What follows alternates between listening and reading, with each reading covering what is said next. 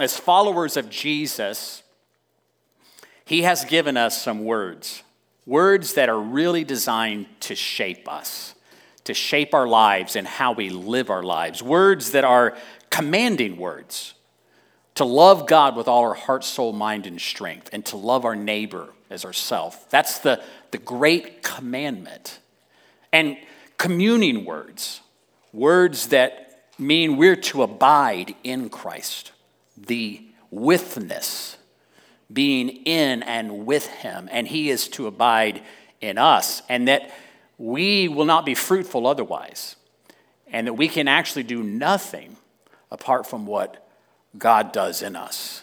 We have to be connected to Him. So, commanding words of love God and love others, communing words of being in Him and Him with us, and commissioning words to go and make disciples, baptizing them, uh, and teaching them everything that Jesus has commanded. That is the Great Commission. The Great Commission. And to be honest, I don't believe we will ever be effective in the Great Commission unless we're first walking in the Great Commandment. Hear that.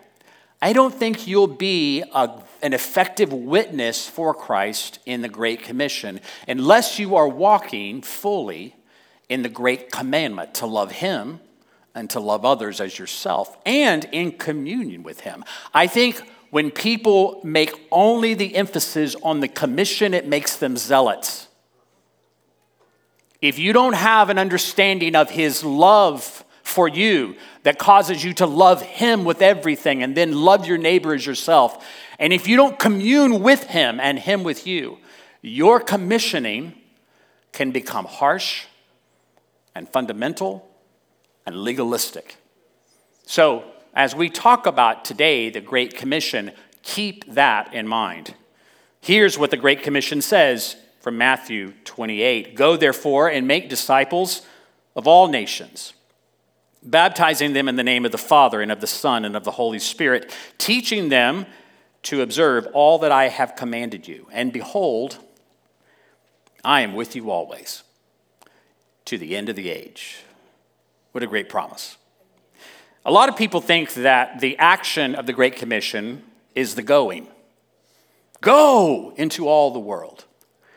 But Jesus didn't merely tell his disciples to go, he told them to make disciples. That's the action of the Great Commission making disciples. He's also commissioned each of us, not just the 12 apostles, not just pastors or elders or leaders, but every disciple is on this mission to make disciples of all nations. The commission is for everyone, not just for a few. And while it must, as I said, be rooted in love for God and others and in communion with Christ, we have to realize that as his disciples, we are called to make disciples who then make disciples, who then make disciples, who then, and it keeps going. This is an important, an important commission for each of us. And I think a lot of times when we talk about it in church, people either get really excited or really condemned. I mean, just being honest. I was telling my wife this morning that I think sometimes that makes people think real itchy, you know, like, oh, when was the last time I did any witnessing? But I, I want you to understand that as disciples of Him, if we are abiding in Him, we will be fruitful. We have to submit ourselves to it and we have to walk into it, but God promises fruit if we're abiding in Him. And so we need to diligently make sure we are abiding so that we can be fruitful in commissioning.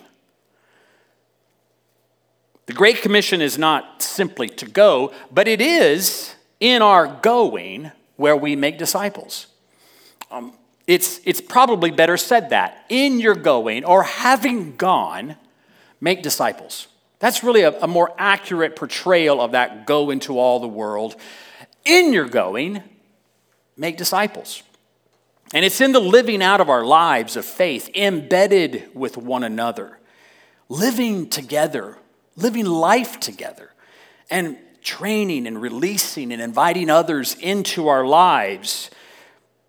That's where discipleship occurs. It is the life on life engagement. But for most of us, or excuse me, for some of us, it will mean going to distant lands. It will mean that.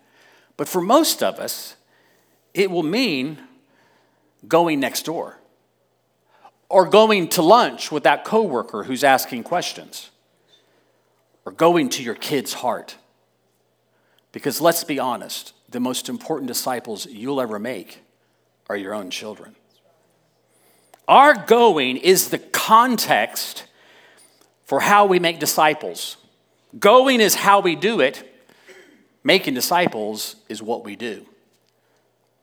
But there's two other elements to this great commission that Jesus spoke, and you, you picked up on them. Jesus gives us this mission, but you could call these other two elements defining participles to the active verb of making disciples. So I am not a grammar teacher, my mother in law is. So I always get nervous when I start talking like this because I don't know what I'm talking about.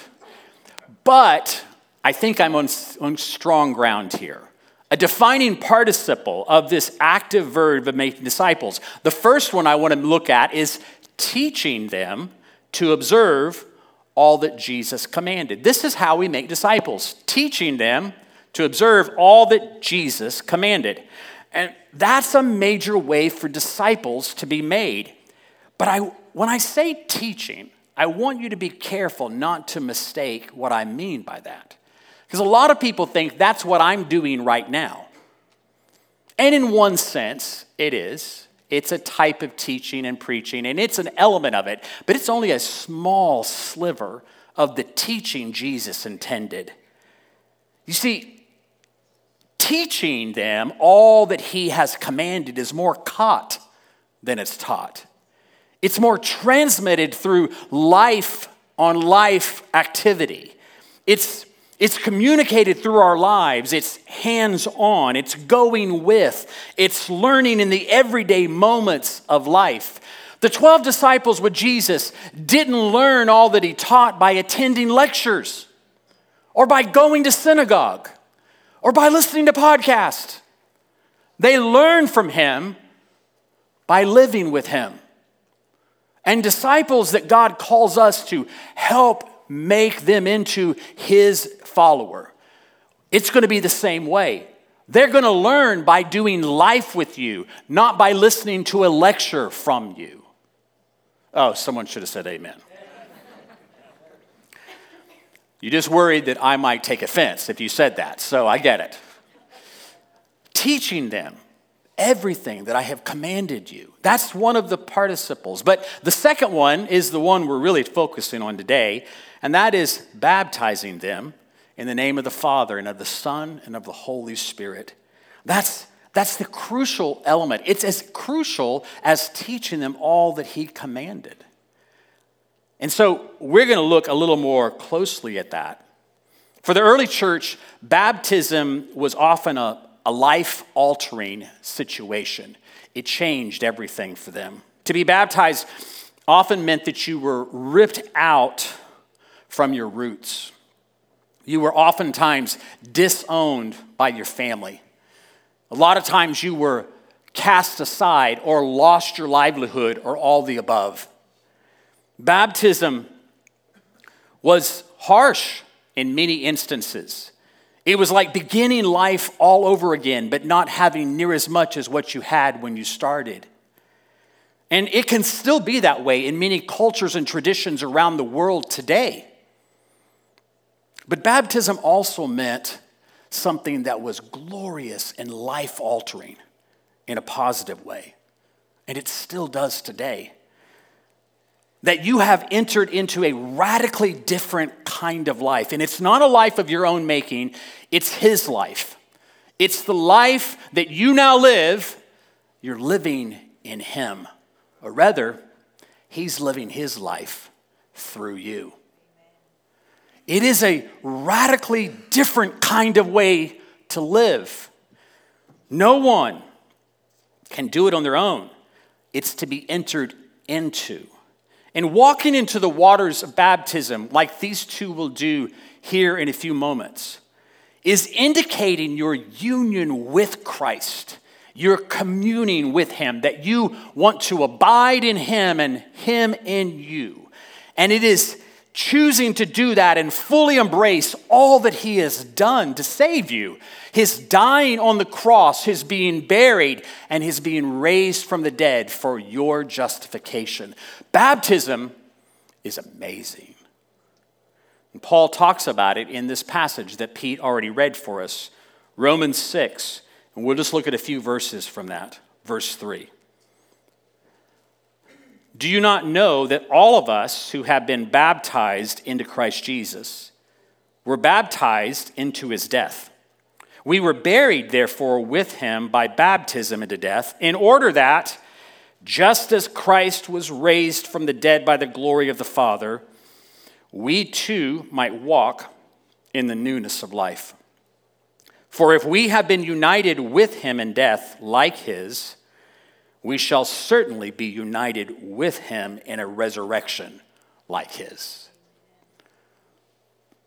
Now, I think it's an overreach, just a little, to say that water baptism is the means of our union with Christ. Paul talks way too much in all of his writings, the Bible does, that says our union with Christ is a work of the Spirit and it's received by faith. But baptism is most definitely a powerful outward demonstration of that inward spiritual reality. John Piper says it's, a, um, it's similar to saying, With this ring, I thee wed. The ring doesn't make you married, it's the covenant you enter into that makes you married. But the ring is a visual demonstration of that covenant, of what you've entered into. And so it is with baptism. We're saying when we walk into these waters, with this baptism, I am joined with you. I am joined with Christ. That being said, I want to address what I think is more our common error especially in those who believe in the believer's baptism, not being a sacramental ordinance of the church or even a covenantal uh, affair like many other Christians do. We, as this church, believe in believer's baptism, meaning you believe in Christ and then follow him in that baptism. I think that those of us that have that as our held belief, can oftentimes minimize the significance of baptism. I, I think that we can start reducing it to just simply a symbolic gesture, as if it's just a token of something we have to do. And I think we're missing it when we do that. I think we're relegating it to something uh, that is far less than the power that it really is. I like the way Charles Spurgeon put it. He said, My burial with Christ means not only the, that he died for me, but that I died in him, so that my death with him needs a burial with him. That doesn't sound like symbolism to me. It sounds like so much more weight and significance. I honestly believe that if we better understood what's happening in baptism, we'd walk more victorious lives in Christ Jesus. If we understood what this is about to happen and what happened to us as we walked into these waters, we would find more victory in our living day in and day out. If we reduce it to a token of something that gets done as just an act of obedience or a religious ritual, we've minimized the power that it can hold for us. Look back at verse 4 of Romans 6. This is what it indicates. We were buried, therefore, with him by baptism into death. Listen, when you put somebody under the water, Uh, if you hold them there too long, there's literal death. You can't breathe underwater. I promise, Hermione, I'm not going to do that to you today. But the reality is that it is an indication of a burial, and he says here that's what's happening. We're buried, therefore, with him by baptism into death, in order that, just as Christ was raised from the dead by the glory of the Father, we too, we too get to walk in newness of life. That is a present reality, not just a future expectation. The newness of life is for us today. And it's hugely significant, so much more than just a religious practice. And Paul reinforces it over and over and over again in all of his writings, like in Colossians 2. It says, In him also you were circumcised with a circumcision made without hands. Now, listen, anytime they talk about circumcision, it gets my attention. Because, well, I can't remember, but I would think that would hurt. And so it gets my attention. And he's saying this is a circumcision that is performed without hands by putting off the body of the flesh by the circumcision of Christ. It's a cutting away. And then he says, having been buried with him in baptism, which in which you were also raised with him through faith in the powerful working of God who raised him from the dead. The same powerful God who raised Jesus, gave him back breath, and caused his blood to start flowing again, is the God who empowers you to walk in newness of life. That's more than just a symbolic gesture. That's a reality that we need to walk in. And he said it to the church in Galatia also. Galatians 2:20 For I have been crucified with Christ it is no longer I who live but Christ who lives in me. And the life I now live in the flesh, I live by faith in the Son of God, who loved me and gave himself for me. And then the next chapter, chapter 3, 27, for as many of you as were baptized into Christ, you have put on Christ. Wow. Crucified with Christ, buried with him in death raised to walk in the newness of life, in the powerful working of God who raised Jesus from the dead, putting off the body of the flesh and putting on Christ. Do you see how completely transformational this is? This is, this is empowering to our Christian life. Without this, the Christian life is impossible.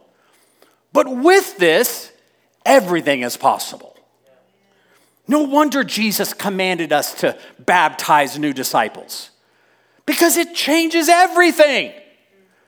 It changes their position with Him, but it changes their ability to walk with Him in a victorious Christian life in this life. Again, Spurgeon said this we declare in baptism that we believe in the death of Jesus and desire to partake in all the merit of it. But there is a second equally important matter, and that is our realized union with Christ, which is set forth in baptism, not so much as a doctrine of our creed as a matter of our experience. There is a manner of dying, of being buried, of rising, and of living in Christ, which must be displayed in each one of us if we are indeed members of the body of Christ. I honestly believe that having good doctrine, while important, can easily trip us up. Not because doctrine is wrong but because our understanding of it oftentimes is limited. And when we assume a total competency of what we believe and our doctrine, then we can grow rigid and quickly lose the mystery of what Christ has accomplished for us. We think we have it figured out. Baptism does not unite us with Christ. But there is something about the baptism waters and walking into them that not only displays and demonstrates our union with Christ, it is a glorious experience of that that we can't get any other way. I feel like Robert when he talks about the bread and the cup. And oftentimes there are those in Christian faith that see that as becoming the actual body and blood of Jesus. They call it transubstantiation. And I'm not interested in getting into arguments or controversies. But I love the way Robert puts it because while it doesn't literally become the body and blood of Jesus, it becomes all that it needs to be for us to walk in all the ways we need to. There is a mystery there that why do we resort to going to our nice little doctrine that we have figured out that we can put in a statement and we know everything and rather just stay in this glorious mystery that his body and blood has been given to us and that these waters are uniting us to him. Why can't we stay in that place? Why? Because we want to figure things out instead of trust him with all that there is. Good doctrine can easily trip us up. We grow rigid, we expel the mystery, and it's a problem for us when it comes to baptism. We think we've been there, we've done that. We got the t shirt, we're good. Yep, I was baptized. Tell you when, done. Got it all figured out. Why don't we walk in the mystery of it every day? Why don't we walk in the mystery of what it means? We need to figure out more of it. We need to figure out more of what God is saying when we are identifying with Him in it. Or we argue about the practicalities of it rather than bask in its glory. We become so stiff on how it's to be done and to whom it's to be done to, and exactly the symbolism, all of it. But we forget the glorious reality of what it means to be united with Him in death, in His burial, and in His resurrection that now the life we live is no longer our own, but it is His life in us. That in baptism, we are not merely immersed into water, but we are submerged into Christ. And our union with Him, our identification with Him, our abiding with Him is now everything to us. Nothing else gets in its place. Since baptism signifies our complete union with Christ, we no longer live under the power of sin. Pete read about it later on in chapter 6 of Romans. For we now have power to defeat sin in our lives because Christ is in us, the hope of glory. And because his Spirit has been poured into our lives, the Holy Spirit in us to convict us of all sin, and to lead us into all wisdom and truth. God has given us a way out so that we can lay aside every sin that so easily entangles us and run with endurance the race that is before us. Yes, yes, yes, of course. We still have free will and we can still sin if we want to. And unfortunately, a lot of times we do. But which master do you prefer? As Andrew Knowles said, the only wage sin ever paid was death. But now God gives us eternal life to serve Him in perfect freedom. I'd rather serve that master a slave of his grace and life, and not a slave of sin and death. We are no longer living under the law of sin and death. We are no longer slaves to our sinful nature. We are mortifying the flesh, walking in sanctification, growing, changing from one glory to the next until the day of his appearing when we will be like him. We are no longer slaves to sin. We are united with him, crucified with him, buried with him, and we have been raised with him to walk in the newness of life today and forevermore. That's what baptism means.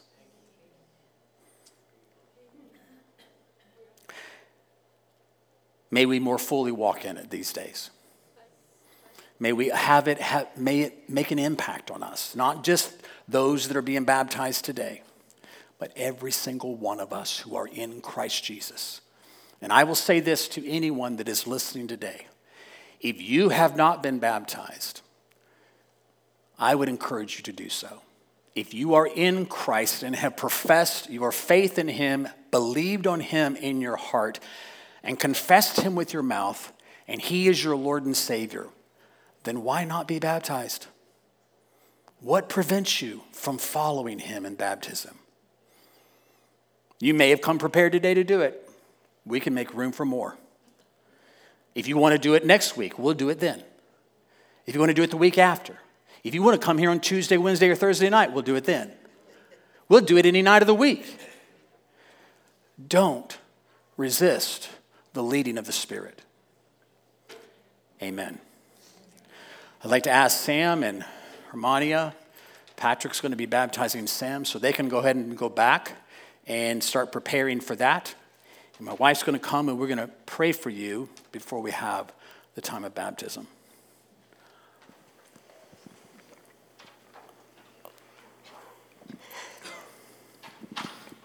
Go. I can, she's loaded, I can tell. so am. So good. Um,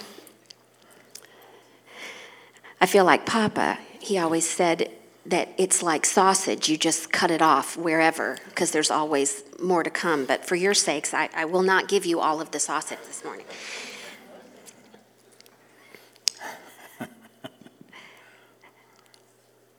Watchman Nee um, used to teach from the King James, and in Romans 6:11, that language says, "Reckon yourselves to be dead to sin and alive to God." And so he said he spent nearly a decade of his life after salvation reckoning, reckoning and reckoning, only to discover that sin was actually fully alive in him. And he thought, what am I missing? he said he prayed, he fasted, he kept saying, God, if I, if I can't understand this simple foundational part of the Christian life, I can't preach. Like, I'll have to stop. I need to understand this. And so he tells a story that one morning he was continuing to ask the Lord about this, and he received a, a powerful encounter with God, and his eyes were opened. And this is what he said then, in a moment of revelation, I saw my oneness with Christ. I saw that I was in him and that when he died, I died.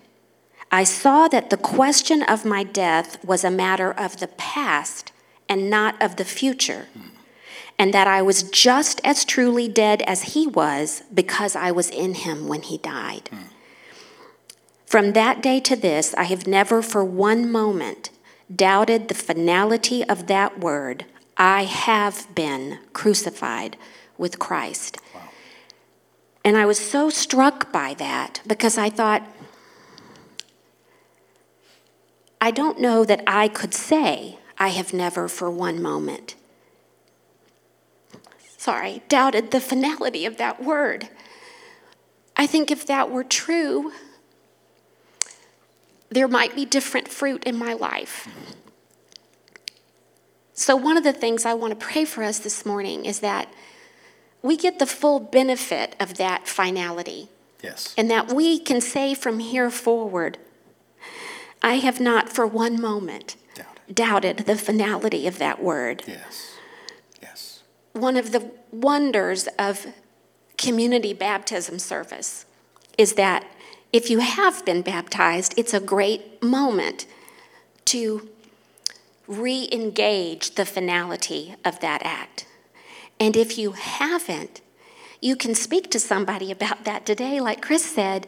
But the wonder and the miracle of the Lord is that you can live towards baptism now. That's right. You don't have to wait for the moment of going under the water to say, I agree with you, Lord. Yes. Dead to sin, alive to God. It's, it's, a, it's an agreement with Him. This is my last part, I promise. this whole concept of putting off and putting on is very familiar to me as a healthcare professional, particularly during the pandemic, where there was a discussion about personal protective equipment, PPE, a million times a day. And one of the things they teach you about putting on this protective equipment is that when you put it on, it's called donning, D O N N I N G, and when you take it off, it is called doffing. And there are a gazillion videos, if you're curious, go Google. Um, there are a gazillion videos of how to do it correctly, and it's many, many, many steps, both donning and doffing. And if you don't do it correctly, you aren't actually protected. Hmm. Pause there for emphasis. When baptism occurs, the point is that you're putting off and putting on.